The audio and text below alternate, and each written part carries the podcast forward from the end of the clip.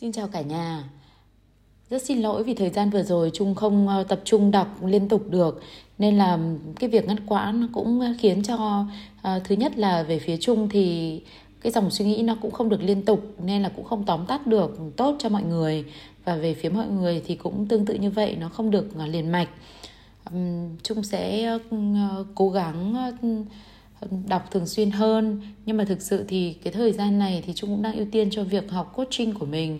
Nên trung cũng có chia sẻ và làm, đọc sách về coaching. Và sau khi đọc sách thì cũng có chia sẻ một số bài học trên youtube của mình. Nhưng mà nó là một mảng coaching. Nó, phạm vi nó hơi hẹp nên là trung không đưa lên podcast của mình. Và nó cũng không phải là việc đọc sách về coaching mà ừ, đọc từ những sách đấy và chia sẻ lại thôi. Để mình một lần mình cũng ôn lại cái bài học của mình ý thì quay về cái quyển sách của uh, chúng mình đang đọc. Cái chương trước ấy thì trung đọc khá là ngắt quãng nhưng mà uh, ngày hôm qua có đọc cái đoạn cuối thì cũng có ghi nhớ một số cái điểm sau để chia sẻ với mọi người. Nó liên quan đến cái việc là hành động. Thì uh, trong này có một cái ý là cái thành công thực sự là thành công của bản ngã ấy, là những cái mà con người ta hiện nay người ta đang theo đuổi nhiều người nghĩ rằng là phải giàu có, phải thành đạt, phải lên vị trí cao thì mới thành công. Nhưng mà thực ra và họ cho đó là giàu có khi họ có tiền chẳng hạn. Nhưng mà thực ra đấy tất cả chỉ là cái thành công của bản ngã thôi, sự giàu có của vật chất thôi. Nhưng mà trong cái tâm của họ, liệu họ có bình an được không?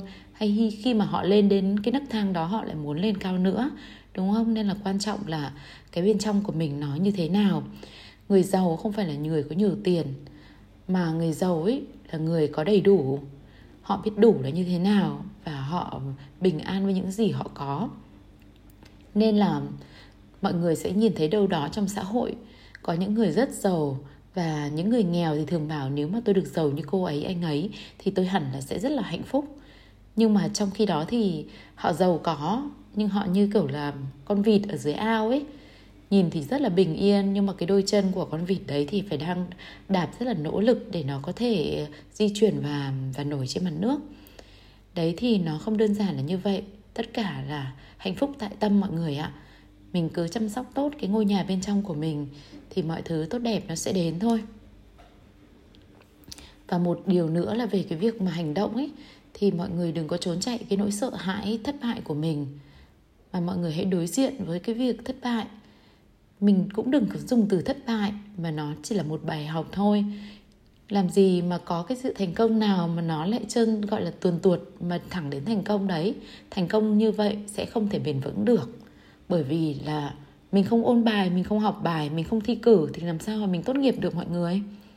Thế nên là uh, tất cả những cái gì mình phải đối đầu trong cuộc sống ấy đừng coi đó là thất bại hãy coi đó là một bài học. Và khi mình được học đi học lại thì mình sẽ càng nhớ lâu và khi mình thành công mình tốt nghiệp rồi thì mình sẽ làm rất tốt và không lặp lại. Nên là về phía chung ấy những cái gì khó khăn trong cuộc sống nó đến với mình ấy ngay cái phút ban đầu khi nó đến chung chưa chung chưa tu được bản thân thật tốt. Nên là khi mình mới tiếp nhận thì mình sẽ có một cái nỗi buồn không hề nhẹ rồi bởi vì mình là con người mà. Nhưng mà chỉ chung cân bằng rất là nhanh bởi vì chung sẽ uh, luôn coi nó là đấy chỉ là bài học thôi đại học mình học càng sớm thì mình trưởng thành càng sớm. Thế nên là mọi việc trong cuộc sống với trung ấy trung tiếp nhận rất là dễ dàng. Đấy. Thì đó một chút chia sẻ với mọi người về cái um, cái buổi ngày à, cái cái chương trước thôi. Bây giờ mình sẽ tiếp tục tiếp tục đọc đến cái um, thói quen thứ ba nhé mọi người cùng lắng nghe. Thói quen thứ ba ưu tiên cho điều quan trọng nhất các nguyên tắc quản lý bản thân, đừng bao giờ để cái quan trọng nhất bị cái tầm thường nhất chi phối. Bạn hãy dành chút thời gian để trả lời hai câu hỏi sau đây. Các câu trả lời sẽ rất cần thiết để bạn bắt đầu xây dựng thói quen thứ ba. Câu hỏi một, điều gì bạn có thể làm một cách thường xuyên, hiện nay bạn chưa thực hiện để đem lại ý nghĩa tích cực cho cuộc sống riêng của bạn? Câu hỏi 2 điều gì trong cuộc đời, hoạt động kinh doanh hay nghề nghiệp của bạn có thể đem lại những kết quả tích cực tương tự? Chúng ta sẽ quay trở lại các câu hỏi, các câu trả lời ở phần sau. Trước hết, hãy xem xét thói quen thứ ba. Thói quen thứ ba là kết quả cá nhân, là việc thật sự hoàn thành các thói quen một và hai. Thói quen thứ nhất cho rằng bạn là người sáng tạo mọi thứ và chịu trách nhiệm đối với mọi hành vi của mình. Nó dựa vào bốn khả năng thiên phú của con người là trí tưởng tượng, lương tâm, ý chí độc lập và đặc biệt là khả năng tự nhận thức. Nó cho bạn sức mạnh để có thể nói tôi không thích cái kịch bản kém hiệu quả hiện thời của mình, tôi muốn thay đổi. Thói quen thứ hai là sự sáng tạo lần thứ nhất về mặt tinh thần, nó dựa vào trí tưởng tượng, khả năng nhìn xa trông rộng, khả năng nhìn thấy những điều mà mắt thường không thể nhìn thấy được trong hiện tại. Và lương tâm, tức là khả năng phát hiện ra tính đơn giản của con người về mặt tinh thần, luân lý và các chuẩn mực đạo đức mà chúng ta có thể hoàn thiện một cách tốt nhất. Đó là sự tiếp xúc sâu sắc với các mô thức giá trị cơ bản và tầm nhìn về tương lai của chúng ta.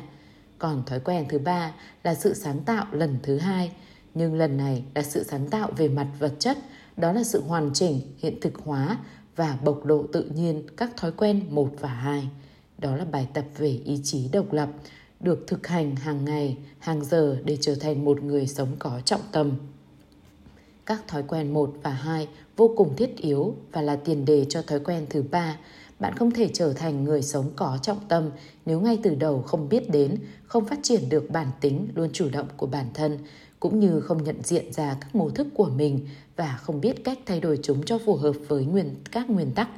Bạn không thể trở thành người sống có trọng tâm nếu không có tầm nhìn và không tập trung vào sự cống hiến mà cuộc đời đòi hỏi ở riêng bạn. Nhưng nếu có nền tảng đó, bạn có thể trở thành người sống có trọng tâm theo thói quen thứ ba, nghĩa là bạn biết tự quản lý bản thân một cách hiệu quả. Bạn đừng quên rằng quản lý khác với lãnh đạo.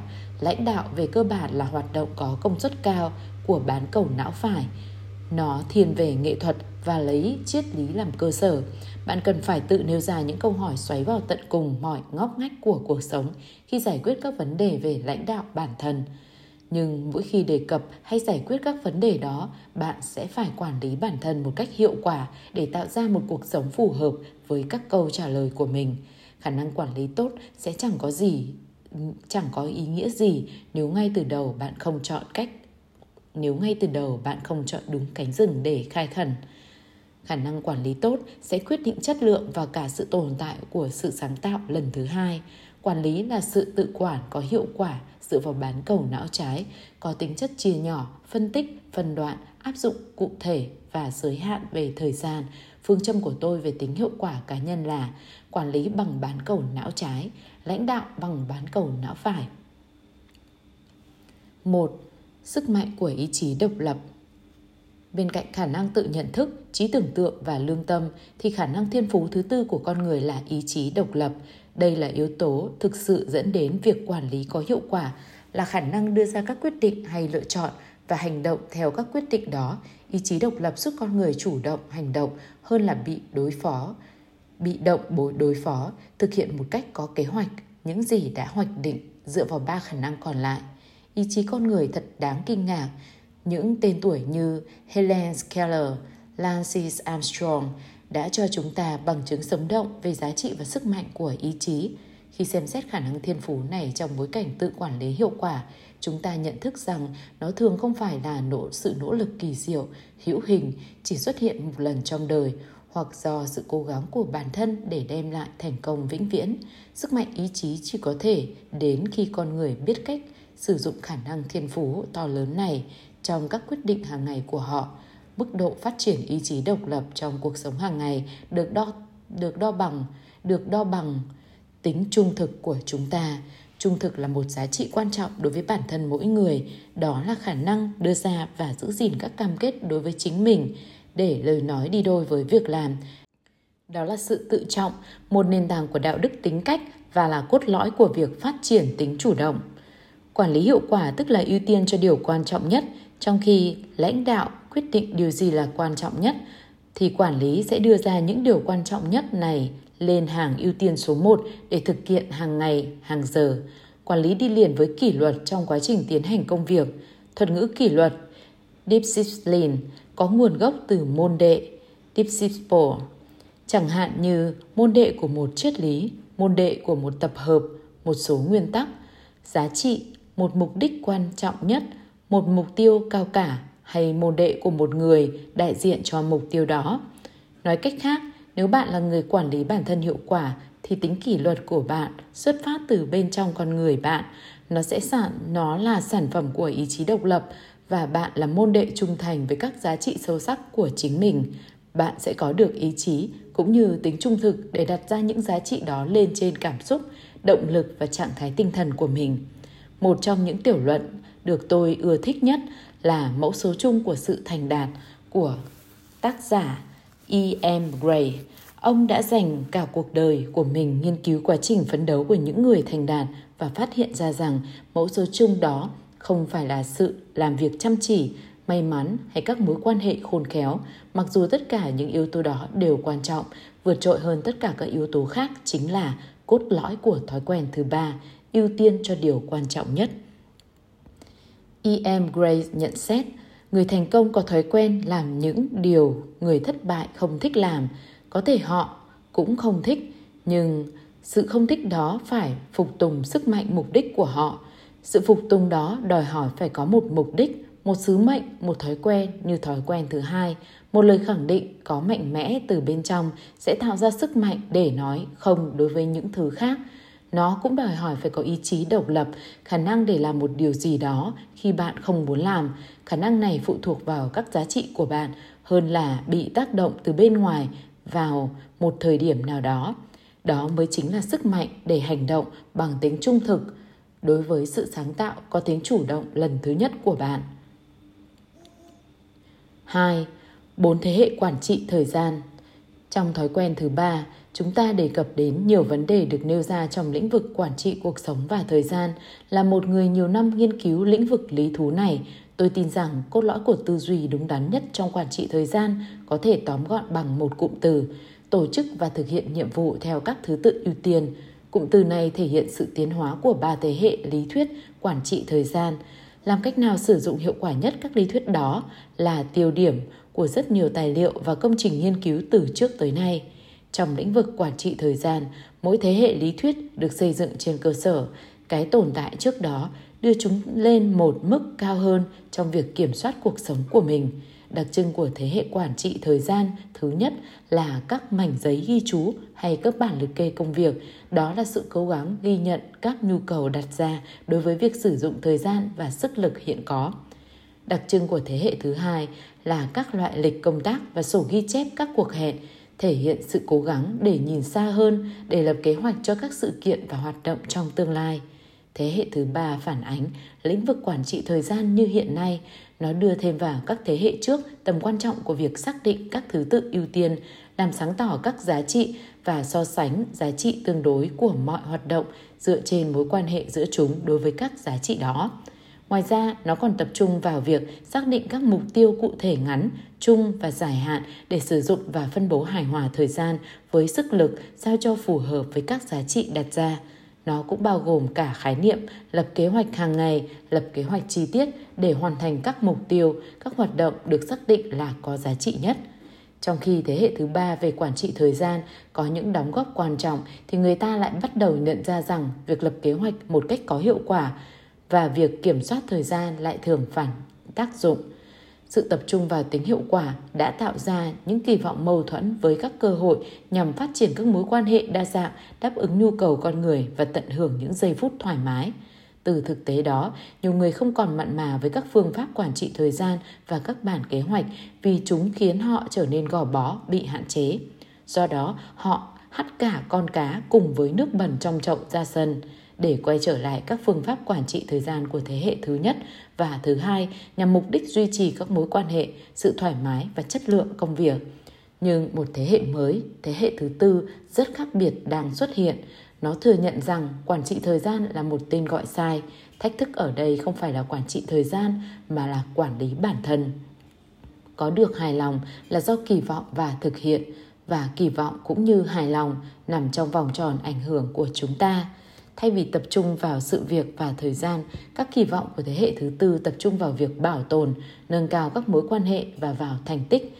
Nói ngắn gọn lại, tập trung vào mục tiêu duy trì sự cân bằng P trên PC. 3. Góc phần tư thứ hai Về cơ bản, chúng ta sử dụng thời gian theo một trong bốn cách được trình bày trong từng phần trong từng phần tư dưới đây. Một hành động có thể được xác định bằng một trong hai yếu tố, khẩn cấp và quan trọng. Khẩn cấp có nghĩa là đòi hỏi sự chú ý ngay lập tức. Những việc khẩn cấp luôn làm chúng ta bị động. Một tiếng chuông điện thoại reo và việc khẩn cấp, phần lớn chúng ta đều không thể chịu được ý nghĩa rằng ý nghĩ rằng cứ để chuông điện thoại reo liên tục mà không nhấc máy. Bạn có thể bỏ ra hàng giờ để chuẩn bị tài liệu, đóng bộ và đi đến văn phòng của một người nào đó để thảo luận một vấn đề rất quan trọng. Nhưng nếu chuông điện thoại reo trong khi bạn đang ở đó, thường thì nó sẽ được ưu tiên hơn so với cuộc thảo luận với bạn. Nếu bạn phải gọi điện thoại cho ai đó thì hiếm có ai lại trả lời rằng làm ơn giữ máy chờ tôi 15 phút, tôi sẽ quay lại ngay. Nhưng chính người đó rất có thể sẽ để bạn ngồi chờ tại phòng khách trong thời gian ít ra là lâu hơn là lâu như thế, trong khi họ nói chuyện điện thoại với một người khác. Những vấn đề khẩn cấp thường dễ nhận thấy, chúng thúc ép chúng ta, đòi ta phải có phản ứng ngay và chúng thường là những vấn đề quen thuộc, dễ dàng, thú vị và cũng có khi chẳng quan trọng gì cả. Mà trận quản trị thời gian Khẩn cấp Nếu mà việc khẩn cấp mà quan trọng ở ô phần tư thứ nhất là các hoạt động khủng hoảng, các vấn đề cấp bách, các dự án đến hạn. Không khẩn cấp nhưng quan trọng ở ô thứ hai là các hoạt động dự phòng các hoạt động PC, xây dựng quan hệ, nhận diện các cơ hội mới, lập kế hoạch, giải trí. Khẩn cấp nhưng không quan trọng ở ô thứ ba, các hoạt động, những việc đột xuất, các cuộc điện thoại, một số thư tử báo cáo, một số cuộc họp, những vấn đề tương đối bức xúc, các hoạt động quần chúng, không khẩn cấp, không quan trọng. Ở ô thứ tư, các hoạt động, các việc vặt nhưng bận rộn, một số thư từ, một số cuộc điện thoại, những việc lãng phí thời gian, những hoạt động vui chơi giải trí. Những vấn đề quan trọng thật ra lại có liên quan đến kết quả công việc. Nếu điều gì đó là quan trọng, nó sẽ có ích như cho sứ mệnh, các giá trị và mục tiêu hàng đầu của bạn.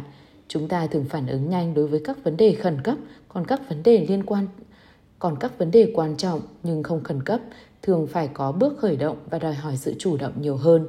Chúng ta phải hành động để nắm bắt cơ hội, để làm cho các sự việc xuất hiện.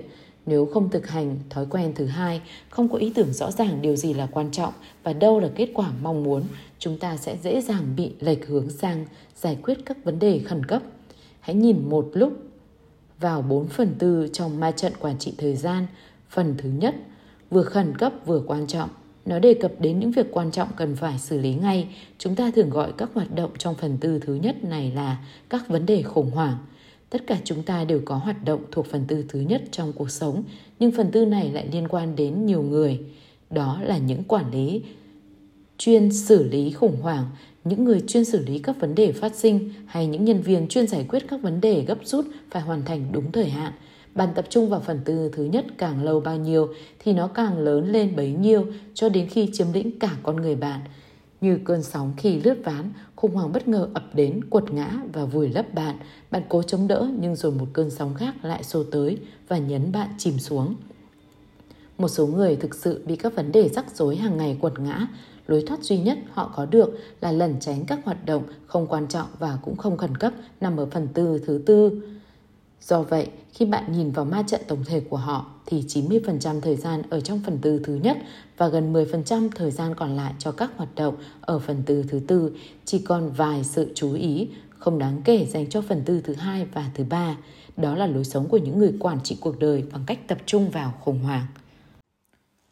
Kết quả dẫn tới stress, kiệt sức, quản trị khủng hoảng, luôn phải chữa cháy một số người khác dành phần lớn thời gian ở khu vực khẩn cấp nhưng không quan trọng, tức là phần tư thứ ba, nhưng lại luôn nghĩ rằng mình đang ở phần tư thứ nhất. Họ dành hầu hết thời gian để giải quyết các sự việc khẩn cấp vì cho rằng chúng là quan trọng, nhưng sự thật, tính chất khẩn cấp của các vấn đề này thường dựa trên các ưu tiên và sự kỳ vọng của người khác. Dẫn đến kết quả, chỉ tập trung vào mục tiêu ngắn hạn, xử lý khủng hoảng, tính cách háo danh, xem nhẹ mục tiêu và kế hoạch lâu dài, tự cho mình là nạn nhân mất kiểm soát các mối quan hệ nông cạn hoặc tàn vỡ. Những ai sử dụng hầu hết thời gian ở phần tư thứ ba và thứ tư về cơ bản là những người sống vô trách nhiệm. Kết quả, hoàn toàn vô trách nhiệm, bị đuổi việc, phụ thuộc vào người khác hoặc phụ thuộc vào tổ chức về những điều cơ bản. Người thành đạt sẽ đứng ngoài phần tư thứ ba và thứ tư vì dù khẩn cấp hay không, chúng đều không quan trọng. họ cũng sẽ thu hẹp tối đa phạm vi phần thứ nhất bằng cách dành nhiều thời gian hơn cho phần thứ hai. Phần thứ hai là trung tâm của việc quản lý hiệu quả bản thân. Nó cần đề cập đến những việc không khẩn cấp nhưng quan trọng. Nó đề cập đến các công việc như xây dựng các mối quan hệ, viết bản tuyên ngôn sứ mệnh cá nhân, lập kế hoạch dài hạn, các biện pháp ngăn ngừa, công tác chuẩn bị, tất cả những việc chúng ta biết là cần thiết nhưng hầu như ít khi thực hiện vì chúng không cấp bách. Kết quả sẽ dẫn đến tầm nhìn, tiền đồ, sự cân bằng, kỷ luật, chủ động và ít khủng hoảng. Peter Drucker giải thích rằng những người thành đạt không phải là những người chú tâm vào vấn đề khó khăn trước mắt mà chú tâm vào cơ hội. Họ nuôi cơ hội nhưng bỏ đói các vấn đề. Họ tư duy từ xa, họ cũng có những khủng hoảng thực sự ở phần tư thứ nhất và những việc khẩn cấp đòi hỏi giải quyết ngay nhưng tương đối ít. Họ giữ cho P và C cân bằng bằng cách tập trung vào các hoạt động quan trọng nhưng không khẩn cấp, những hoạt động xây dựng năng lực ở mức độ cao nằm ở phần tư thứ hai. Với các ma trận quản trị thời gian như trên, bây giờ bạn hãy dành chút thời gian để trả lời các câu hỏi ở phần đầu chương này. Xem phần từ nào thích hợp với chúng. Chúng có thực sự quan trọng không? Chúng có thực sự khẩn cấp không? Tôi đoán là chúng có thể phù hợp với phần từ thứ hai.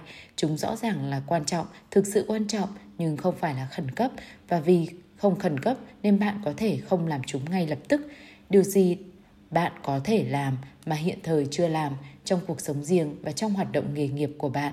Nếu bạn làm điều đó thường xuyên, liệu nó có đem lại sự thay đổi lớn trong cuộc sống của bạn?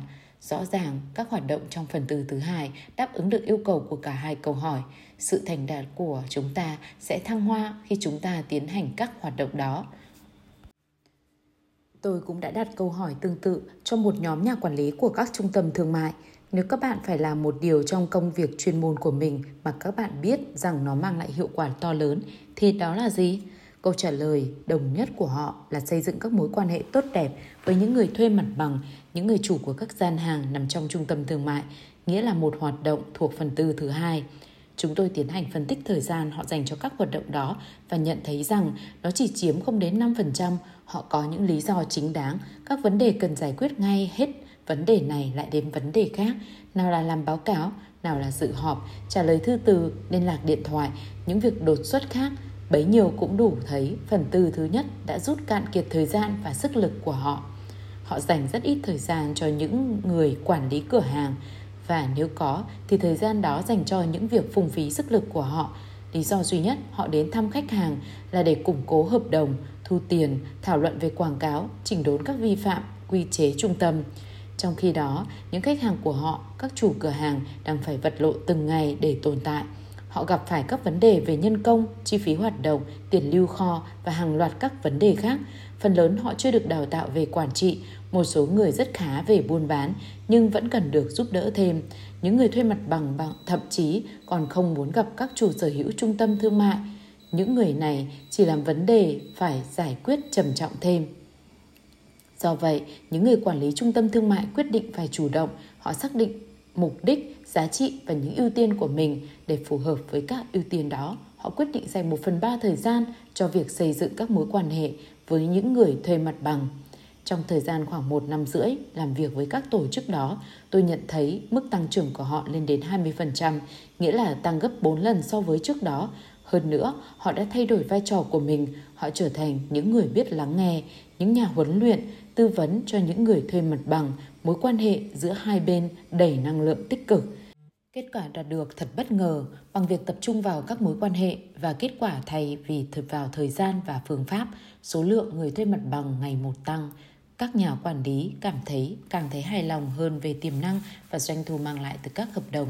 Họ không còn đóng vai trò những người giám sát mà trở thành những người biết giúp đỡ và đầy tinh thần trách nhiệm.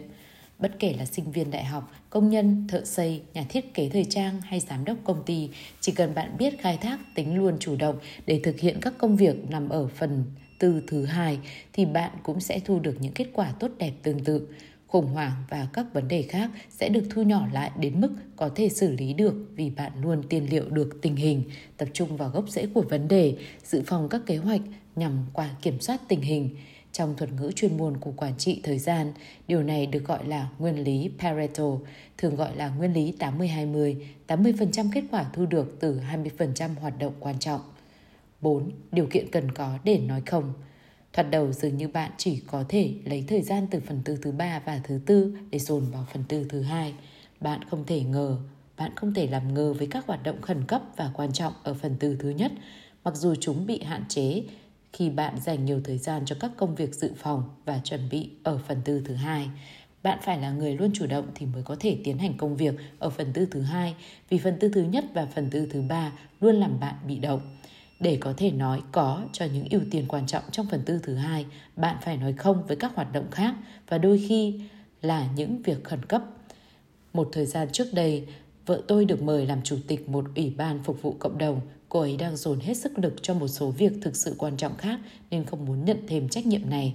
Nhưng vì cảm thấy bị sức ép nên cuối cùng cô ấy phải nhận. Sau đó, cô ấy mời một người bạn thân cùng tham gia vào ủy ban này. Cô bạn lắng nghe một lúc rồi nói – Sandra à, có vẻ như đây là một công việc tuyệt vời, một việc rất đáng làm. Mình cảm thấy vinh dự khi được bạn tín nhiệm, nhưng vì nhiều lý do mình không thể tham gia được. Nhưng mình muốn bạn biết là mình rất cảm ơn về lời mời của bạn. Sandra đã sẵn sàng cho mọi thứ trừ một lời từ chối khéo. Cô ấy nói với tôi, ước gì em cũng đã nói như vậy. Tôi không có ý rằng bạn không nên tham gia vào các dự án phục vụ cộng đồng. Đó là những việc quan trọng, nhưng bạn phải tập trung trước hết cho những ưu tiên cao nhất của mình và phải dũng cảm một cách khéo léo, nhẹ nhàng, không hối hận để nói không đối với những thứ khác. Để có thể làm được điều đó, trong lòng bạn phải có một quyết tâm có mạnh mẽ hơn. Hãy nhớ rằng kẻ thù của tốt nhất thường là tốt. Hãy tâm niệm rằng bạn phải luôn sẵn sàng từ chối một cái gì đó. Nếu đó không phải là việc cấp bách trong cuộc sống của bạn, thì cũng là việc cơ bản, quan trọng. Ngay cả khi việc cấp bách là tốt đi nữa, thì nó cũng có thể làm cho bạn rời xa việc tốt nhất, khiến bạn không thực hiện được sự cống hiến tốt nhất của mình. Khi còn là giám đốc quan hệ công chúng tại một trường đại học lớn, tôi có thuê một người thư ký có tài, luôn chủ động và sáng tạo một hôm, sau khi anh ấy đến nhận việc được một vài tháng, tôi vào văn phòng của anh ấy và yêu cầu anh làm một số việc khẩn cấp anh nói, stephen, Tôi sẽ làm bất cứ điều gì ông muốn, nhưng mong ông thông cảm cho hoàn cảnh của tôi. Thế rồi anh ấy dẫn tôi đến chiếc bảng gắn trên tường. Trên đó, anh ấy đã liệt kê hơn hai chục dự án đang thực hiện cùng với các chỉ tiêu và thời hạn hoàn thành. Anh ấy rất có kỷ luật và đó chính là lý do vì sao tôi đến gặp anh ấy trước tiên. Có một câu ngạn ngữ nói rằng nếu bạn muốn được việc, hãy giao nó cho người nhiều việc. Sau đó anh nói, Steven, để hoàn thành công việc ông muốn, tôi phải mất một vài ngày. Vậy trong số các dự án này, ông muốn cho hoãn lại hay hủy bỏ cái nào để tôi có thể đáp ứng được việc yêu cầu của ông? Tôi chẳng muốn mình phải có trách nhiệm về việc đó. Tôi không muốn thọc gậy vào bánh xe một người xuất sắc nhất trong đội ngũ nhân viên chỉ vì tôi gặp phải tình huống khẩn cấp nhưng không quan trọng. Thế là tôi đi tìm một nhân viên khác. Hàng ngày chúng ta có nói có hay không với nhiều thứ công việc thường là nhiều lần trong ngày, nếu trọng tâm của chúng ta hướng vào các nguyên tắc đúng đắn, tập trung vào tuyên ngôn sứ mệnh cá nhân của mình, chúng ta sẽ có đủ khôn ngoan để đưa ra phán xét đúng đắn khi làm việc với nhiều nhóm khác nhau tôi thường nói với họ rằng thực chất của việc quản trị thời gian và quản lý cuộc sống hiệu quả là tổ chức và thực hiện các ưu tiên đã được cân đối rồi tôi đặt câu hỏi nếu các bạn buộc phải mắc lỗi về một trong ba mặt sau thì bạn sẽ chọn cái nào Thứ nhất, không có khả năng để ưu tiên cho cái gì. Thứ hai, không có khả năng hay mong muốn để tổ chức công việc xoay quanh các ưu tiên. Thứ ba, thiếu kỷ luật để thực hiện các ưu tiên cho công việc của mình và tổ chức. Hầu hết mọi người trả lời rằng lỗi chủ yếu của họ là thiếu kỷ luật. Suy nghĩ sâu hơn, tôi cho rằng không phải như vậy. Vấn đề chính từ những ưu tiên đó chưa ăn sâu vào tâm trí của họ. Họ chưa thực sự lĩnh hội được thói quen thứ hai – nhiều người công nhận giá trị của các hoạt động trong phần tư thứ hai đối với cuộc sống của họ, bất luận họ có nhận ra chúng hay không.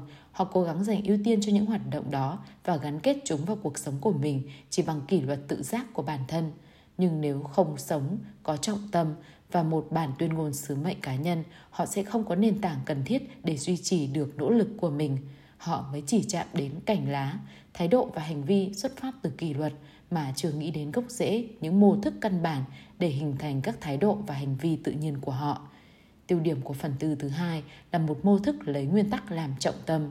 Nếu trọng tâm của bạn hướng về vợ chồng, tiền bạc, bạn bè, thú vui hay bất kỳ yếu tố nào bên ngoài khác, bạn sẽ bị ném trở lại vào phần tư thứ nhất và thứ ba để rồi phản ứng với các lực bên ngoài tác động vào cuộc sống của bạn. Thậm chí nếu lấy trọng tâm là bản thân thì cuối cùng bạn cũng sẽ rơi vào phần tư thứ nhất và thứ ba. Chỉ riêng ý độc lập thôi thì không đủ để bạn duy trì kỷ luật nhằm thực hiện trọng tâm công cuộc sống của bạn. Có một câu trầm ngôn của ngành kiến trúc, hình dáng theo sau chức năng. Tương tự như vậy, quản lý theo sau lãnh đạo.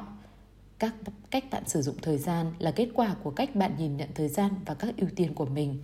Nếu các ưu tiên đó xuất phát từ trọng tâm hướng về nguyên tắc và sứ mệnh cá nhân của bạn nếu chúng đã ăn sâu vào con tim và khối óc bạn, thì bạn sẽ coi phần tư thứ hai là nơi tất yếu để đầu tư toàn bộ thời gian.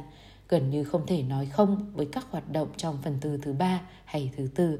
Nếu như bạn không có được một quyết tâm có lớn hơn, đang bừng cháy trong lòng, chỉ khi nào có được sự tự nhận thức để giả soát lại chương trình của bản thân, cũng như trí tưởng tượng và nhận thức để tạo ra một chương trình mới, đơn nhất lấy nguyên tắc làm trọng tâm thì khi đó bạn mới có được sức mạnh của ý chí độc lập để nói không với những điều không quan trọng. 5. Tổ chức và thực hiện phần tư thứ hai.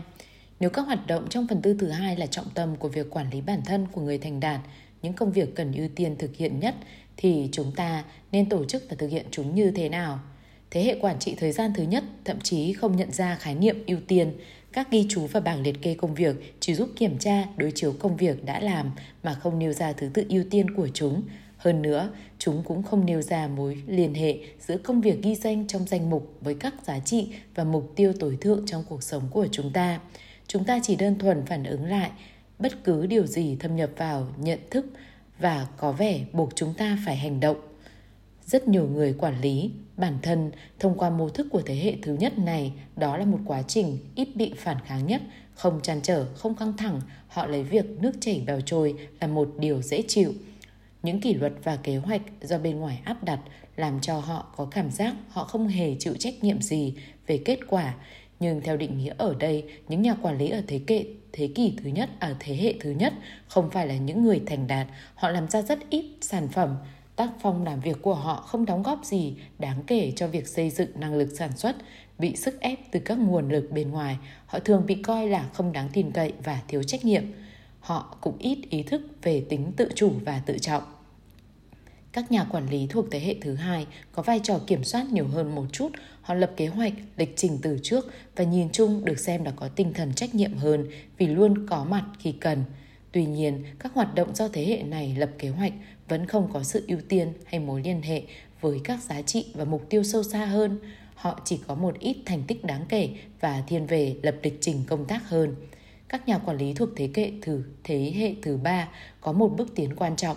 Họ làm rõ các giá trị và đặt ra các mục tiêu, lập kế hoạch hàng ngày cũng như chọn thứ tự ưu tiên cho các hoạt động của mình. Khi như đã nói, Cách quản trị thời gian thuộc thế hệ thứ ba chiếm ưu thế hơn cả so với hầu hết các lý thuyết về quản trị thời gian còn lại. Tuy nhiên, thế hệ quản trị thời gian thứ ba cũng có một số hạn chế lớn. Thứ nhất, nó hạn chế tầm nhìn, việc lập kế hoạch hàng ngày thường bỏ sót nhiều thứ quan trọng chỉ có thể nhìn thấy trong bối cảnh lớn hơn. Ngay cả cụm từ lập kế hoạch hàng ngày cũng nói lên sự tập trung vào những việc khẩn cấp phải làm ngay. Khi thế hệ thứ ba đặt ra vấn đề ưu tiên thì cũng có nghĩa là nó chỉ giúp xác lập thứ tư, chứ không phải là tầm quan trọng của các hoạt động. Nghĩa là nó không đặt hoạt động trong khuôn khổ và các nguyên tắc, sứ mệnh cá nhân, vai trò và mục tiêu. Quan điểm lập kế hoạch hàng ngày dựa trên giá trị của thế hệ quản trị thứ ba về cơ bản ưu tiên cho các vấn đề về khủng hoảng hiện tại thuộc phần từ thứ nhất và thứ ba hơn nữa, thế hệ quản lý thứ ba không nói gì về việc quản lý các vai trò một cách cân đối. Nó thiếu tính hiện thực, tạo ra xu hướng quá tải trong công việc hàng ngày, gây tâm lý khó chịu và đôi lúc buồn xuôi, muốn vứt bỏ luôn cả kế hoạch để trốn về phần tư thứ tư. Và một khi tiêu điểm của thế hệ này là tính hiệu quả thì nó có xu hướng gây căng thẳng cho các mối quan hệ hơn là xây dựng chúng. Trong khi cả ba thế hệ lý thuyết quản trị thời gian đều công nhận giá trị của một số loại công cụ quản lý thì không có lý thuyết nào tạo ra công cụ giúp cho con người sống có trọng tâm, nghĩa là sống theo phần tư thứ hai. các ghi chú và bảng danh sách những việc cần làm ngay của thế hệ thứ nhất không mang lại điều gì khác ngoài giúp lưu trữ những việc cần làm, thực hiện để chúng ta không quên. Các cuốn sổ ghi các cuộc hẹn, lịch làm việc cũng chỉ là nơi ghi lại những cam kết tương lai để chúng ta biết sẽ có mặt ở đâu vào lúc nào như đã định trước. Ngay cả thế hệ quản trị thứ ba với một đội ngũ hùng hậu các nhà lập kế hoạch và vô số tài liệu tham khảo cũng chủ yếu lập tập trung vào việc chọn ưu tiên và lập kế hoạch cho các hoạt động thuộc các phần tư thứ nhất và thứ ba mà thôi. Mặc dù nhiều chuyên gia đào tạo và tư vấn thừa nhận giá trị của các hoạt động phần tư thứ hai, những công cụ lập kế hoạch hiện có của thế hệ thứ ba cũng không giúp được gì cho việc tổ chức và thực hiện những hoạt động này. Do mỗi thế hệ quản trị thời gian đều được xây dựng trên các cơ sở thế hệ trước đó nên các điểm mạnh và một số công cụ của ba thế hệ trước có thể được dùng làm nguyên liệu cơ bản cho thế hệ thứ tư. Nhưng cần phải có thêm một khía cạnh mô thức và cách thực hiện mới để giúp chúng ta đi vào phần tư thứ hai, lấy nguyên tắc làm trọng tâm và quản lý bản thân nhằm thực hiện những công việc quan trọng nhất. 6. Công cụ dùng cho phần tư thứ hai. Mục tiêu quản lý phần tư thứ hai là quản lý cuộc sống một cách hiệu quả, xuất phát từ nguyên tắc đúng đắn, từ hiểu biết và sứ mệnh cá nhân, tập trung vào những hoạt động vừa quan trọng vừa khẩn cấp và trong khuôn khổ duy trì một sự cân bằng giữa việc tăng sản lượng và tăng năng lực sản xuất của chúng ta phải thừa nhận rằng đây là một mục tiêu mơ hồ đối với những ai bị xa lầy vào hàng đống những công việc vụn vặt của các phần tư thứ ba và thứ tư. Nhưng việc nỗ lực để thực hiện được mục tiêu này sẽ ảnh hưởng mạnh mẽ đến sự thành đạt của cá nhân. Người tổ chức các hoạt động thuộc phần tư thứ hai cần phải đáp ứng 6 tiêu chí quan trọng sau. một Tính chặt chẽ, phải có sự hài hòa, thống nhất và gắn kết giữa tầm nhìn và sứ mệnh, giữa vai trò và mục tiêu, giữa các ưu tiên và kế hoạch – giữa ý muốn và kỷ luật. Trong kế hoạch của bạn cần phải dành chỗ cho tuyên ngôn sứ mệnh cá nhân để bạn có thể thường xuyên tham khảo cũng cần phải có chỗ cho các vai trò, mục tiêu cả ngắn và dài hạn của bạn. 2. Tính cân bằng. Công cụ phải giúp bạn cân bằng cuộc sống của mình, nhận diện được các vai trò khác nhau và đặt chúng trước mặt để bạn không bỏ qua một yếu tố quan trọng nào, sức khỏe, gia đình, chuẩn bị cho nghề nghiệp hay phát triển bản thân. Nhiều người nghĩ rằng thành công ở lĩnh vực này có thể bù đắp cho thất bại ở lĩnh vực khác của cuộc sống. Có thật như vậy không? Có thể điều này đúng trong một khoảng thời gian hay trong một lĩnh vực nhất định, nhưng liệu thành công trong một nghề nghiệp của bạn có thể bù đắp cho cuộc hôn nhân tàn vỡ, cho sức khỏe bị suy sụp hay cho khiếm khuyết về tính cách cá nhân? Sự thành đạt chân chính đòi hỏi phải có sự cân bằng và công cụ của bạn cần phải giúp tạo ra và duy trì sự cân bằng này. Tập trung vào phần tư thứ hai, bạn cần có một công cụ để khuyến khích, động viên và thực sự giúp bạn sử dụng thời gian cần thiết cho các hoạt động trong phần tư thứ hai để bạn ngăn ngừa hơn là ưu tiên giải quyết các vấn đề khủng hoảng.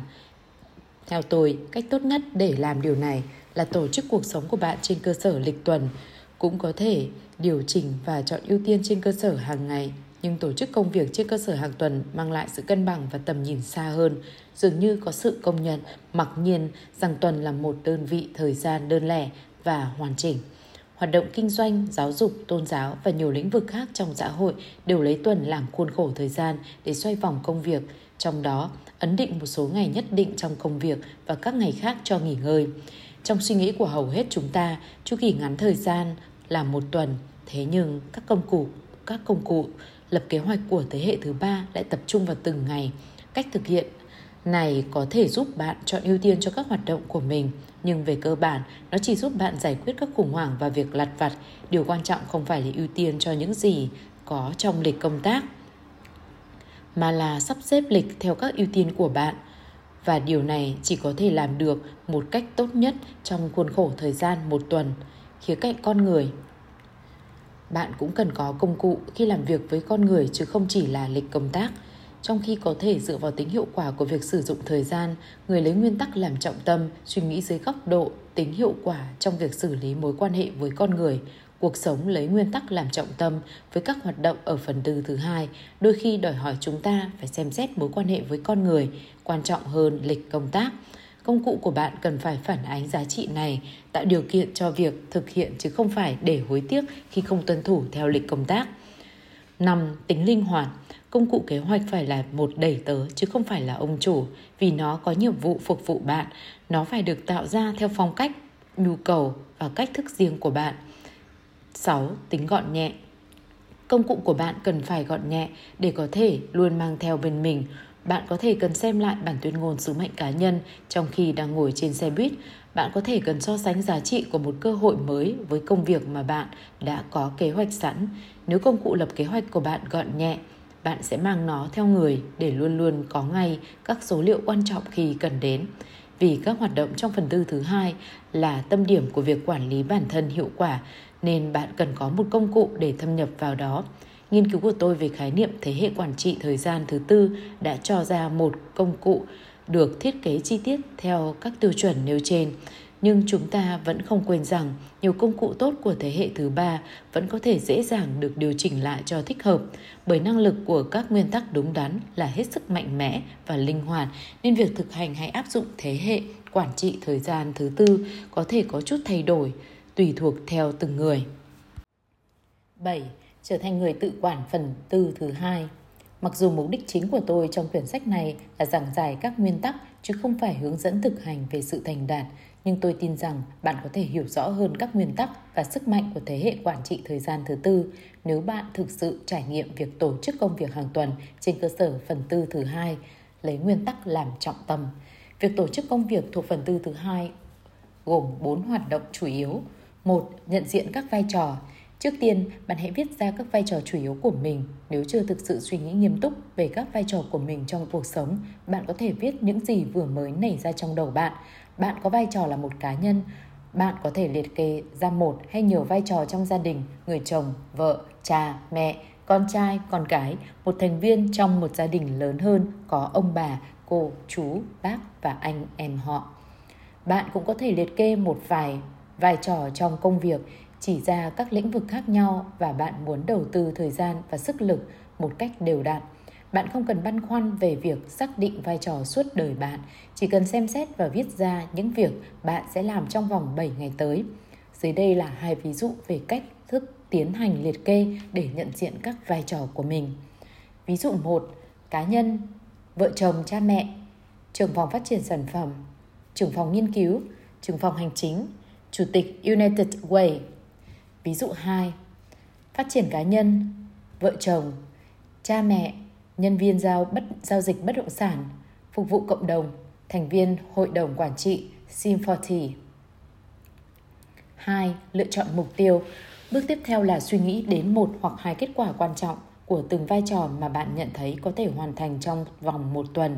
Những điều này có được ghi nhận như các mục tiêu, ít nhất một số mục tiêu này sẽ phản ánh các hoạt động nằm ở phần tư thứ hai Hoàn hảo nhất là khi những mục tiêu trước mắt của bạn có thể gắn với các mục tiêu dài hạn và kết hợp với tuyên ngôn sứ mệnh cá nhân. Nhưng dù chưa viết tuyên ngôn sứ mệnh, bạn vẫn ý thức được những điều quan trọng khi xem xét từng vai trò và hoặc hai mục tiêu cho từng vai trò đó. Sau đây là minh họa về cách chọn lọc mục tiêu của một người có các vai trò như ở ví dụ bên trên. Phát triển cá nhân Dự thảo tuyên bố sứ mệnh, đăng ký hội thảo, thăm, thăm Frank tại bệnh viện. Vai trò vợ chồng cha mẹ, mua vé xem hòa nhạc, dự án khoa học của team, xe đạp của Sarah. Vai trò trưởng phòng phát triển sản phẩm, trắc nghiệm thông số thị, thị trường, phỏng vấn tuyển nhân viên, nghiên cứu điều tra khách hàng. Vai trò trưởng phòng nghiên cứu, nghiên cứu kết quả thử nghiệm cuối cùng, xử lý vấn đề liên kết, giao lưu với Ken và Peter. Trưởng phòng phát triển nhân sự, kiểm điểm lại trách nhiệm cùng với Janik đi thăm Sam Moons, trưởng phòng hành chính, báo cáo cuối tháng, báo cáo tổng kết lương bổng, Chủ tịch United Way, chuẩn bị chương trình nghị sự PR đi thăm Cochrane, bắt đầu kế hoạch của năm sau. Lập lịch công tác hàng tuần, bây giờ bạn có thể nhìn vào kế hoạch tuần tới với những mục tiêu trong đầu và thời gian để thực hiện chúng. Chẳng hạn, nếu mục tiêu của bạn là viết bản thảo đầu tiên cho tuyên ngôn sứ mệnh cá nhân, bạn có thể dành ra 2 giờ của ngày Chủ nhật để làm điều này. Cuối tuần thường là thời gian lý tưởng để lập kế hoạch cho các hoạt động nâng cao tinh thần, bao gồm cả việc lập thời gian biểu cho tuần kế tiếp. Đó là thời gian thích hợp để tĩnh dưỡng, để tìm nguồn cảm hứng, để nhìn vào cuộc sống của mình dưới ánh sáng của các nguyên tắc và giá trị. Nếu đặt mục tiêu có sức khỏe tốt bằng cách tập thể dục, bạn cần phải dành thời gian mỗi mỗi ngày một giờ 3 đến 4 ngày một tuần hay mọi ngày trong tuần để thực hiện. Có một số mục tiêu mà bạn chỉ có thể thực hiện vào những giờ làm việc trong ngày hoặc vào thứ bảy khi bạn ở nhà. Vậy bạn đã nhận thấy ưu điểm của việc tổ chức công việc hàng tuần so với hàng ngày chưa? Sau khi nhận diện các vai trò và đặt ra các mục tiêu, bạn có thể chuyển mỗi mục tiêu thành công việc của từng ngày cụ thể trong tuần. Dưới dạng ưu tiên hoặc tốt hơn là một cuộc hẹn cụ thể, bạn cũng có thể giả soát lại các cuộc hẹn trong lịch năm hoặc lịch tháng mà bạn có thể đã ghi từ trước và đánh giá tầm quan trọng của chúng bằng cách đối chiếu với mục tiêu của bạn. Sau đó, bạn sắp xếp các cuộc hẹn mà mình quyết định đưa vào lịch trình. Bạn điều chỉnh lại thời gian hoặc hủy bỏ. Ngoài việc giúp bạn dành ưu tiên cho công việc, quan trọng nhất, việc tổ chức công việc hàng tuần cho các hoạt động thuộc phần tư thứ hai còn đem lại cho bạn sự tự do và linh hoạt để xử lý các sự kiện ngoài dự kiến và có thời gian thư giãn mà vẫn yên tâm rằng bạn đã chủ động tổ chức tốt tuần lễ làm việc của mình nhằm thực hiện các mục tiêu chủ yếu trong mọi mặt của cuộc sống. Điều chỉnh kế hoạch hàng ngày Kế hoạch hàng ngày giúp bạn điều chỉnh một cách thích hợp việc lựa chọn các hoạt động ưu tiên cũng như thể hiện phản ứng của bạn trước các sự kiện, các mối quan hệ, các vấn đề khủng hoảng bất ngờ. Việc dành ra vài phút mỗi sáng để xem lại lịch trình làm việc sẽ giúp bạn hiện thực hóa các quyết định đã đưa ra cũng như các yếu tố ngoài dự kiến có thể xuất hiện. Ở góc nhìn bao quát, bạn sẽ thấy được các vai trò về mục tiêu của mình và có được ưu tiên một cách tự nhiên xuất phát từ ý thức cân bằng bên trong bạn hay không. Bạn có thể vẫn cho rằng cách xếp hạng A, B hay C hay 1, 2, 3 của thế hệ thứ ba cũng cần thiết cho các hoạt động hàng ngày, nhưng sẽ là sự phân chia giả tạo khi nói rằng hoạt động này, hoạt động kia là quan trọng hay không quan trọng. Rõ ràng chúng là một chuỗi liên tục và trong số các hoạt động quan trọng lại có cái quan trọng hơn. Trong khuôn khổ tổ chức kế hoạch hàng tuần thì sắp xếp thứ tự ưu tiên của thế hệ quản trị thời gian thứ ba sẽ đem lại trật tự cho trọng tâm công việc hàng ngày. Những cố gắng xác định ưu tiên cho các hoạt động trước kia, khi bạn biết chúng quan hệ như thế nào với tuyên ngôn sứ mệnh cá nhân của mình và có ăn khớp với sự cân bằng trong cuộc sống của bản thân hay không là một việc không hiệu quả lắm. Bạn cũng có thể lựa chọn và hoàn thành các hoạt động ưu tiên mà đôi khi bạn không muốn hoặc không cần làm tuyên ngôn sứ mệnh dẫn đến vai trò, dẫn đến mục tiêu. Vai trò dẫn đến mục tiêu, dẫn đến kế hoạch, lịch trình, phân công công tác. Đây là sơ đồ tổ chức công việc hàng tuần. Bạn có nhận thấy sự khác nhau giữa việc lập kế hoạch hàng tuần với vai trò người quản lý các hoạt động trong phần thứ hai, lấy nguyên tắc làm trọng tâm và việc lập kế hoạch hàng ngày với vai trò của một cá nhân không lấy nguyên tắc làm trung tâm không? Bạn có cảm thấy việc lập trung việc tập trung vào các hoạt động trong phần thứ hai tạo ra sự khác biệt lớn trong mức độ thành công hiện nay của bạn. Bằng những trải nghiệm cuộc sống về sức mạnh của việc tổ chức các hoạt động trong phần từ thứ hai, lấy nguyên tắc làm trung tâm và chứng kiến tác động sâu sắc của nó trong việc chuyển biến cuộc đời hàng trăm người, tôi tin rằng nó sẽ tạo ra sự khác biệt, một sự khác biệt tích cực lớn lao cho bạn một khi các mục tiêu hàng tuần được gắn với khuôn khổ rộng lớn của các nguyên tắc đúng đắn với nguyên tuyên ngôn sứ mệnh cá nhân thì nó sẽ càng làm tăng sự thành đạt. 8. Thực hiện lịch công tác của bạn. Quay trở lại phép ẩn dụ về máy vi tính theo thói quen thứ nhất, bạn là người lập trình và thói quen thứ hai, hãy viết chương trình. Thì thói quen thứ ba sẽ khuyên bạn thực hiện chương trình, hãy thực hiện lịch công tác mà bạn đã lập ra trước hết bằng ý chí độc lập, tính tự giác, lòng trung thực và sự cam kết của mình không phải đối với các mục tiêu, kế hoạch ngắn hạn hay sự thôi thúc nhất thời, mà là đối với các nguyên tắc đúng đắn, những giá trị sâu sắc vốn đem lại ý nghĩa cho các mục tiêu, kế hoạch của chúng ta. Khi bạn thực hiện lịch công tác hàng tuần, nhất định sẽ có lúc sự kiên định của bạn gặp phải thử thách, sự phản ứng tức thì đối với các ưu tiên khẩn cấp nhưng không quan trọng trong phần từ thứ ba hay việc dễ dàng trốn tránh vào phần từ thứ tư sẽ đe dọa khả năng thực hiện các hoạt động quan trọng trong phần từ thứ hai. Lúc này, việc lấy nguyên tắc làm trọng tâm, sự tự nhận thức và lương tâm của bạn sẽ mang đến cho bạn sự an toàn, định hướng và khôn ngoan để sử dụng các ý chí độc lập và duy trì lập trường kiên định đối với các công việc thực sự quan trọng. Không phải lúc nào bạn cũng biết trước điều gì là thực sự quan trọng, dù đã tổ chức tỉ mỉ tuần làm việc của mình, vì là người lấy nguyên tắc làm trọng tâm, sẽ có lúc bạn nhận thấy rằng cần phải sắp xếp những giá trị cao hơn trên lên trên lịch công tác hàng tuần. Và vì là người lấy nguyên tắc làm trọng tâm nên bạn có thể làm điều đó với sự thanh thản trong lòng. Con trai tôi rất quan tâm đến việc lập kế hoạch công việc và tính toán hiệu quả. Nó có một lịch trình công việc rất khít khao, phân bổ thời gian cho các hoạt động đến từng phút, trong đó bao gồm mua vài cuốn sách rửa xe, cả việc cắt đứt với cô bạn gái Carol cùng nhiều thứ khác. Mọi thứ đều diễn ra theo kế hoạch cho tới phần về Carol. Hai đứa đã hẹn hò thường xuyên với nhau một thời gian khá lâu và cuối cùng con trai tôi đi đến kết luận là không nên tiếp tục mối quan hệ nữa do trung thành với tính hiệu quả của lịch trình. Nó lên kế hoạch dành ra 15 phút để gọi điện thoại nói chuyện với Carol, nhưng việc này làm cho con bé rất đau buồn. Vì vậy, hơn một tiếng rưỡi, cu cậu vẫn không thể nào dứt ra được cuộc nói chuyện căng thẳng với con bé. Ngay cả một cuộc gặp nhau vẫn chưa đủ, tình hình trở nên căng thẳng cho cả hai đứa. Qua đó có thể thấy rằng chúng ta không thể áp dụng một cách đơn giản, máy móc tính hiệu quả trong việc giải quyết các mối quan hệ giữa con người với nhau. Tôi đã cố gắng để trở nên có hiệu quả trong quan hệ với những người đối lập với mình. Nhưng thất bại, tôi đã cố gắng dành ra 10 phút trong quỹ thời gian quý báu của mình giải quyết mâu thuẫn với một nhân viên, để rồi phát hiện ra rằng điều này chỉ càng làm vấn đề dối thêm mà thôi. Nhưng nếu khắc sâu thói quen thứ hai vào tâm trí, bạn sẽ có được những giá trị cao quý hơn làm động lực thúc đẩy. Bạn có thể đặt các mục các giá trị lên trên kế hoạch của mình. Bạn có thể điều chỉnh kế hoạch cho phù hợp hoặc linh động hơn. Bạn sẽ không cảm thấy thất bại khi không được thực hiện kế khi không thực hiện được kế hoạch hay khi buộc phải thay đổi nó. 9. Ưu điểm vượt trội của thế hệ quản trị thời gian thứ tư một trong những lý do người ta chống lại việc sử dụng các công cụ quản lý của thế hệ thứ ba là vì chúng làm mất đi sự tự do, thoải mái, khiến họ trở nên cứng ngắc và thiếu linh hoạt. Nó làm họ phụ thuộc vào các kế hoạch bởi vì mô thức tính hiệu quả của thế hệ quản trị thứ ba không phù hợp với nguyên tắc con người quan trọng hơn công việc.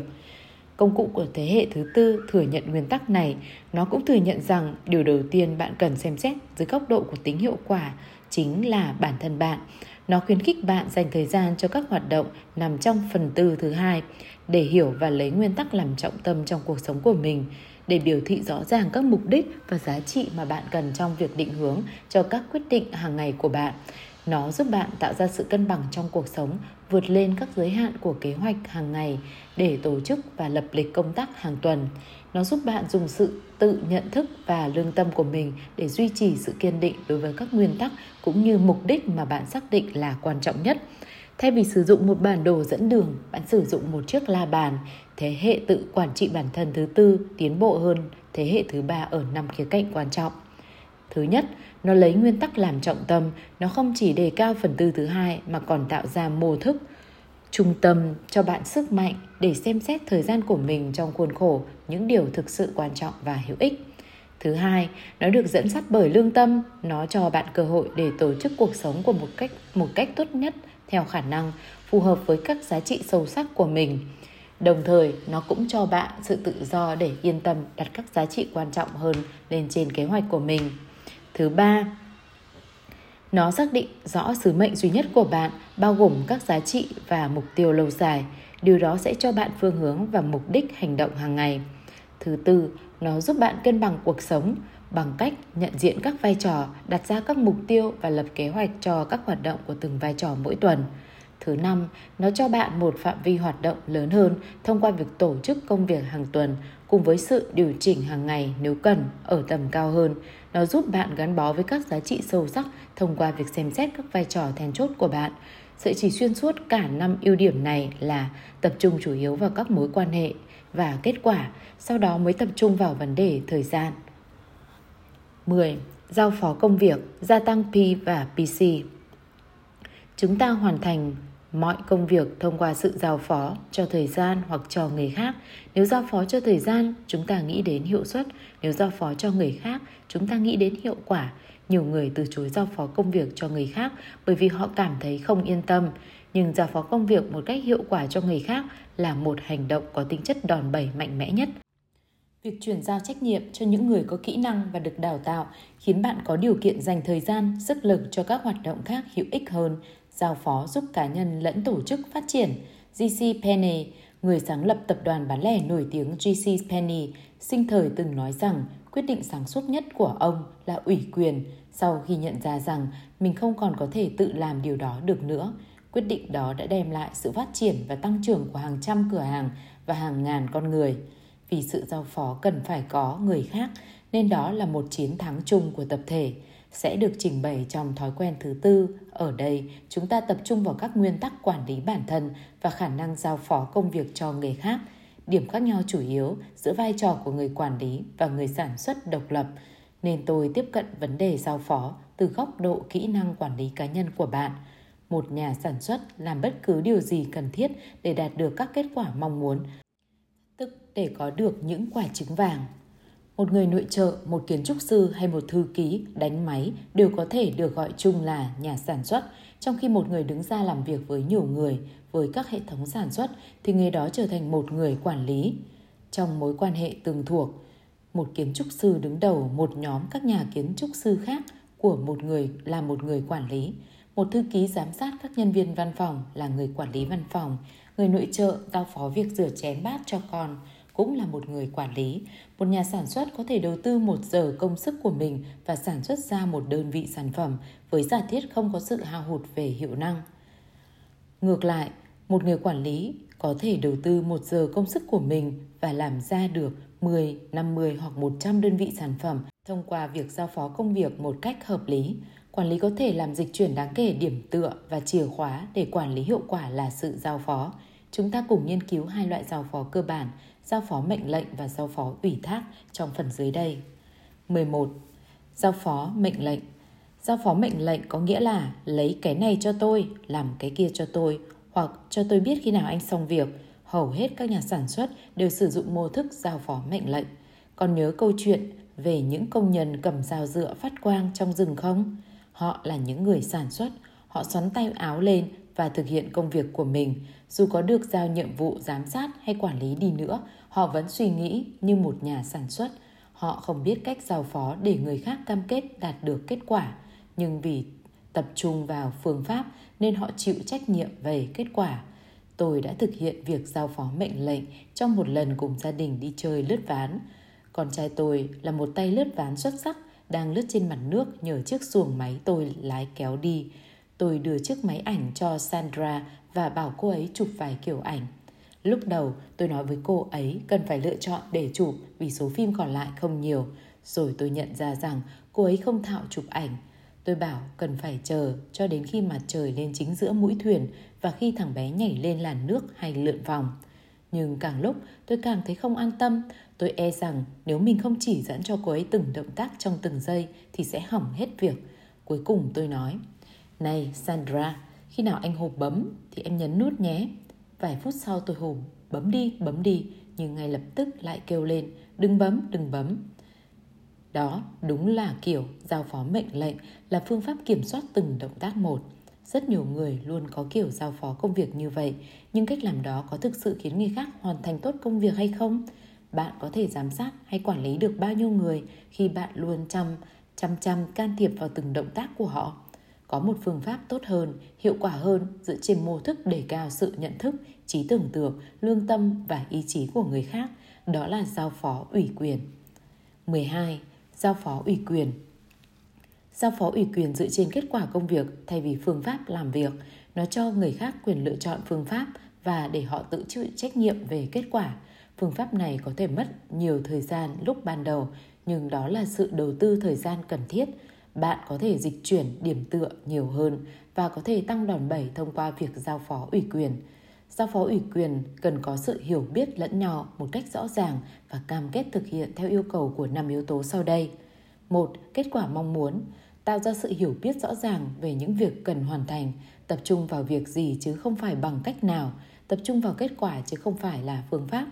Bạn phải tốn nhiều thời gian và có lòng kiên trì, bạn hãy hình dung ra kết quả mong muốn bạn hãy cho người được giao phó hình dung và hiểu rõ các chỉ dẫn về chất lượng kết quả công việc, thời gian cần phải hoàn thành công việc. 2. Định hướng. Xác định các thông số mà người được giao phó cần thực hiện. Các thông số này càng ít càng tốt để tránh biến thành kiểu giao phó mệnh lệnh, nhưng cần phải có cả các hạn chế cần thiết. Bạn không nên để người được giao phó tùy tiện quyết định thời gian hoàn thành mục tiêu vì điều đó sẽ giết chết khả năng chủ động và đưa người ta trở lại tâm lý của người bị sai vặt giống như Hãy cho tôi biết anh cần tôi làm gì, tôi sẽ làm cái đó. Bạn cần chân thành và cởi mở nói cho người được giao phó biết những vấn đề có thể dẫn đến thất bại nhưng không nên nói với họ cần phải làm gì. Hãy để họ học hỏi từ những sai lầm của mình và của người khác. Hãy để họ có trách nhiệm về kết quả công việc và được làm bất kỳ điều gì cần thiết trong phạm vi được ủy quyền. 3. Các nguồn lực Nhận diện các nguồn lực bao gồm nhân lực, tài chính, trình độ kỹ thuật hay tổ chức để người được giao phó có thể sử dụng nhằm đạt được kết quả mong muốn. 4. Xác định trách nhiệm, đặt ra các chuẩn mực để đánh giá kết quả hoạt động và xác định thời gian tiến hành việc báo cáo, đánh giá.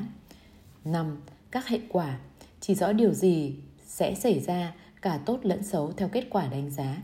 Điều này bao gồm cả các phần thưởng vật chất tinh thần của các công việc khác nhau và các hệ quả tự nhiên gắn liền với sứ mệnh chung của tổ chức. Vài năm trước, tôi có một kinh nghiệm thú vị trong việc giao phó công việc cho một cậu con trai của tôi. Chúng tôi đang tiến hành cuộc họp gia đình và trên tường có treo biển tuyên ngôn sứ mệnh gia đình để đảm bảo rằng kế hoạch đưa ra phải phù hợp với những giá trị của chúng tôi. Tất cả thành viên trong gia đình đều có mặt. Tôi dựa, tôi dựng một chiếc bảng đen lớn và chúng tôi viết ra các mục tiêu, những điều then chốt chúng tôi sẽ thực hiện và những công việc xuất phát từ các mục tiêu đó. Thế rồi tôi yêu cầu mọi người tự nguyện thực hiện công việc. Ai muốn đóng tiền thế chấp? Tôi hỏi và nhận thấy chỉ có mình tôi giơ tay. Ai muốn trả tiền bảo hiểm? Tiền xe, tiền ô tô và hình như chỉ có tôi là người độc nhất trong việc này. Ai muốn nhận việc chăm sóc em bé mới sinh? Nhiều người tỏ ra quan tâm nhưng chỉ có vợ tôi là người đáp ứng tiêu chuẩn nhất để làm việc này. Khi chúng tôi lần theo từng mục trên bảng liệt kê công việc thì chẳng mấy chốc thấy thời gian làm việc trong tuần của cha và mẹ là trên 60 giờ. Với mô thức đó, một số công việc khác được đặt trong một viễn cảnh thích hợp hơn. Cậu con trai 7 tuổi của tôi, Stephen, xung phong đi chăm sóc sân cỏ. Trước khi thực sự giao công việc cho nó, tôi bắt đầu quá trình huấn luyện tỉ mỉ. Tôi muốn nó hình dung rõ trong đầu một cái sân được chăm sóc cẩn thận phải như thế nào, nên tôi dẫn cụ cậu sang nhà bên cạnh. Nhìn đi con, tôi nói, con có thấy sân cỏ nhà bên cạnh xanh và sạch không? Đó là điều chúng ta muốn, xanh và sạch. Giờ thì quay lại nhìn sân nhà mình, con có thấy các màu pha trộn không? Đó không phải là màu xanh. Chúng ta cần có sân cỏ xanh và sạch. Bây giờ làm thế nào cho nó xanh thì tùy con. Con được tự do làm cách nào là tùy con, trừ việc sơn nó thôi. Nhưng bố cho con biết bố sẽ làm thế nào nếu bố tự làm. Vậy bố sẽ làm thế nào? Bố sẽ thường xuyên tưới nước cho nó bằng vòi phun nước, nhưng con có thể dùng xô để tưới nước, cái nào cũng được, chỉ cốt sao cho cỏ mọc xanh tốt là được, rõ chưa? Rõ ạ. À? Bây giờ nói về sạch con nhé. Sạch có nghĩa là không dính các thứ bẩn, không có giấy lộn, dây nhợ, xương sầu, que củi hay bất cứ thứ gì làm bẩn sân. Bố sẽ nói cho con biết chúng ta nên làm gì. Chúng ta hãy làm sạch một nửa cái sân ngay bây giờ và xem chúng khác nhau thế nào. Thế là chúng tôi đi lấy hai túi đựng giấy lộn và nhặt rác hết một nửa sân. Bây giờ con nhìn nửa sân này và nửa sân kia, con có thấy khác nhau không? Đây gọi là sạch, con biết rồi chứ? Khoan đã bố, cụ cậu kêu lên. Con nhìn thấy một số giấy lộn ở đằng kia sau bụi cây kìa. Tốt, bố không để ý, mắt con tinh đấy. Bây giờ, trước khi con quyết định có nhận công việc này hay không, bố muốn nói cho con thêm vài điều nữa. Bởi vì khi con nhận làm rồi, bố sẽ không làm cho con nữa.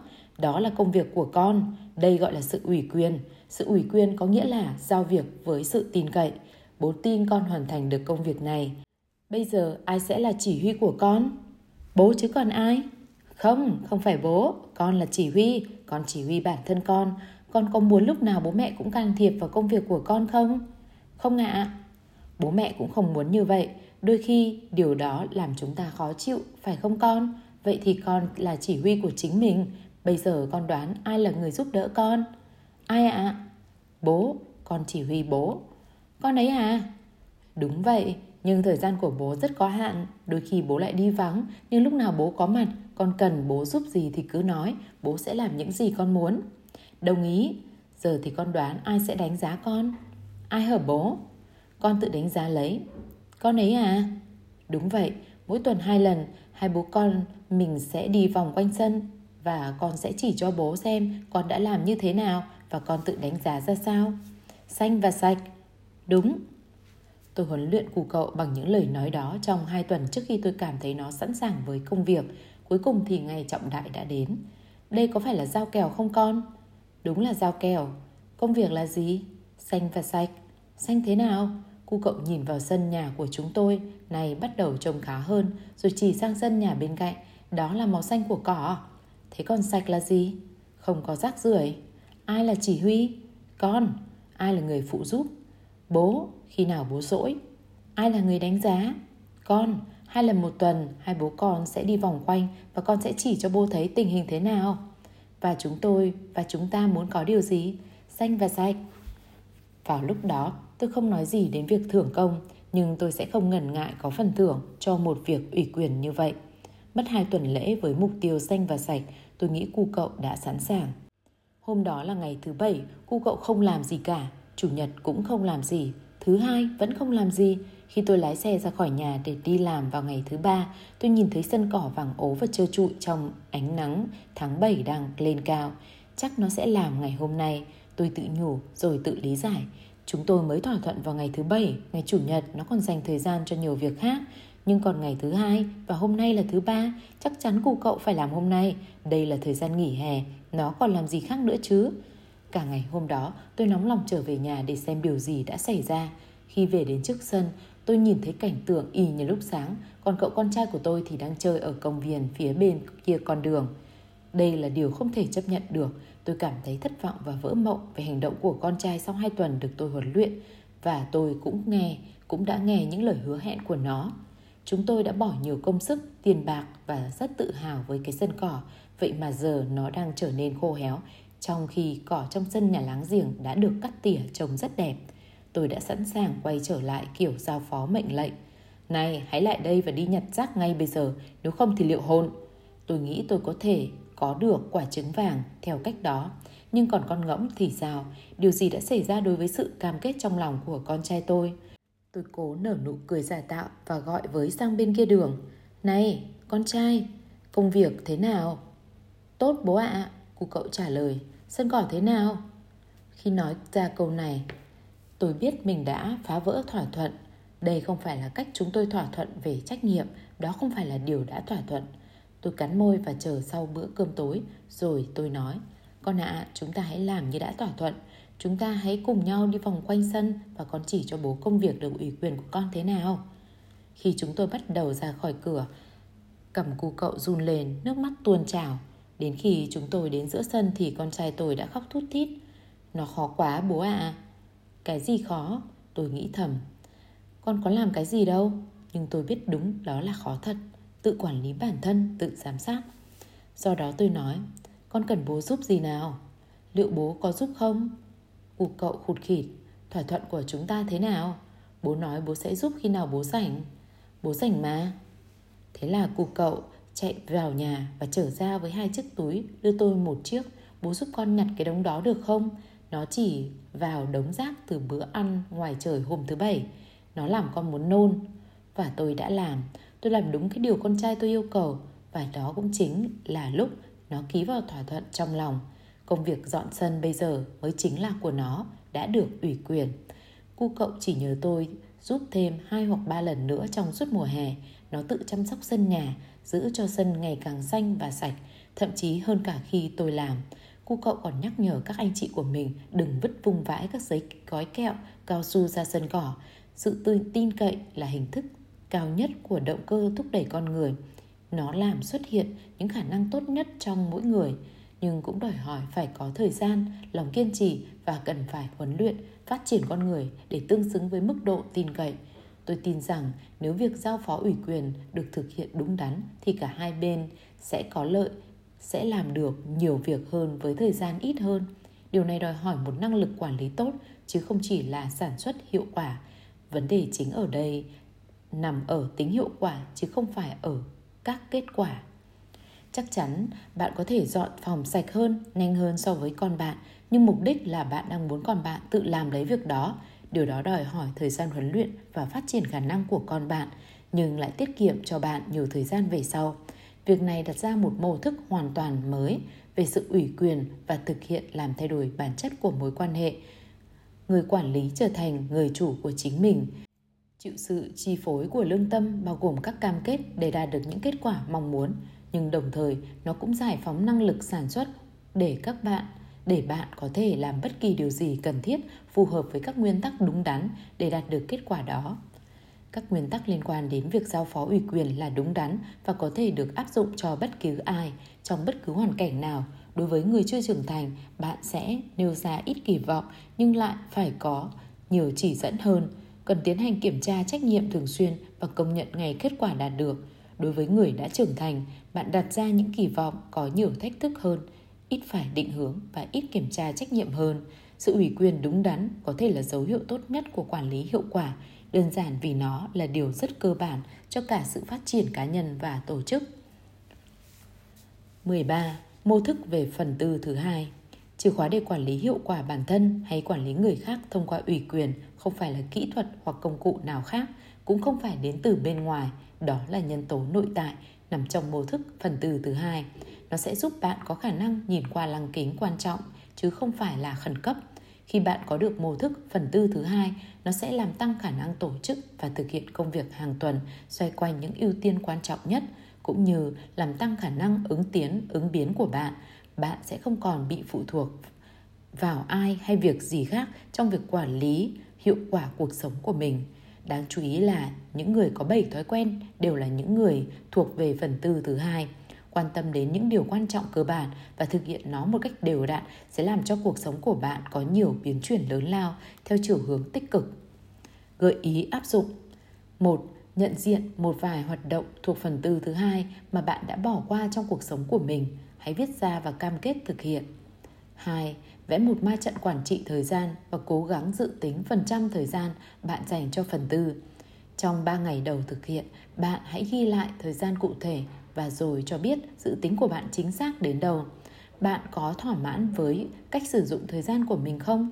Bạn cần thay đổi điểm nào? 3. Lập một danh mục các trách nhiệm bạn có thể ủy quyền và những người bạn có thể giao việc hay huấn luyện để có thể ủy quyền. Xác định xem cần phải có điều kiện gì để bắt đầu quá trình ủy quyền hoài huấn luyện. 4. Tổ chức công việc cho tuần tới bắt đầu bằng cách viết ra vai trò và mục tiêu hàng tuần của bạn, sau đó biến thành kế hoạch hành động cụ thể. Vào cuối tuần, đánh giá lại kế hoạch đã được hoàn thành, nó có tác động như thế nào trong việc thâm nhập những giá trị sâu sắc vào cuộc sống hàng ngày của bạn. Đánh giá mức độ trung thành của bạn đối với các giá trị và mục đích. 5. Tự cam kết tổ chức công việc trên cơ sở hàng tuần và bố trí thời gian để thực hiện. 6. Ứng dụng công cụ lập kế hoạch của thế hệ thứ tư. Hết thói quen thứ ba.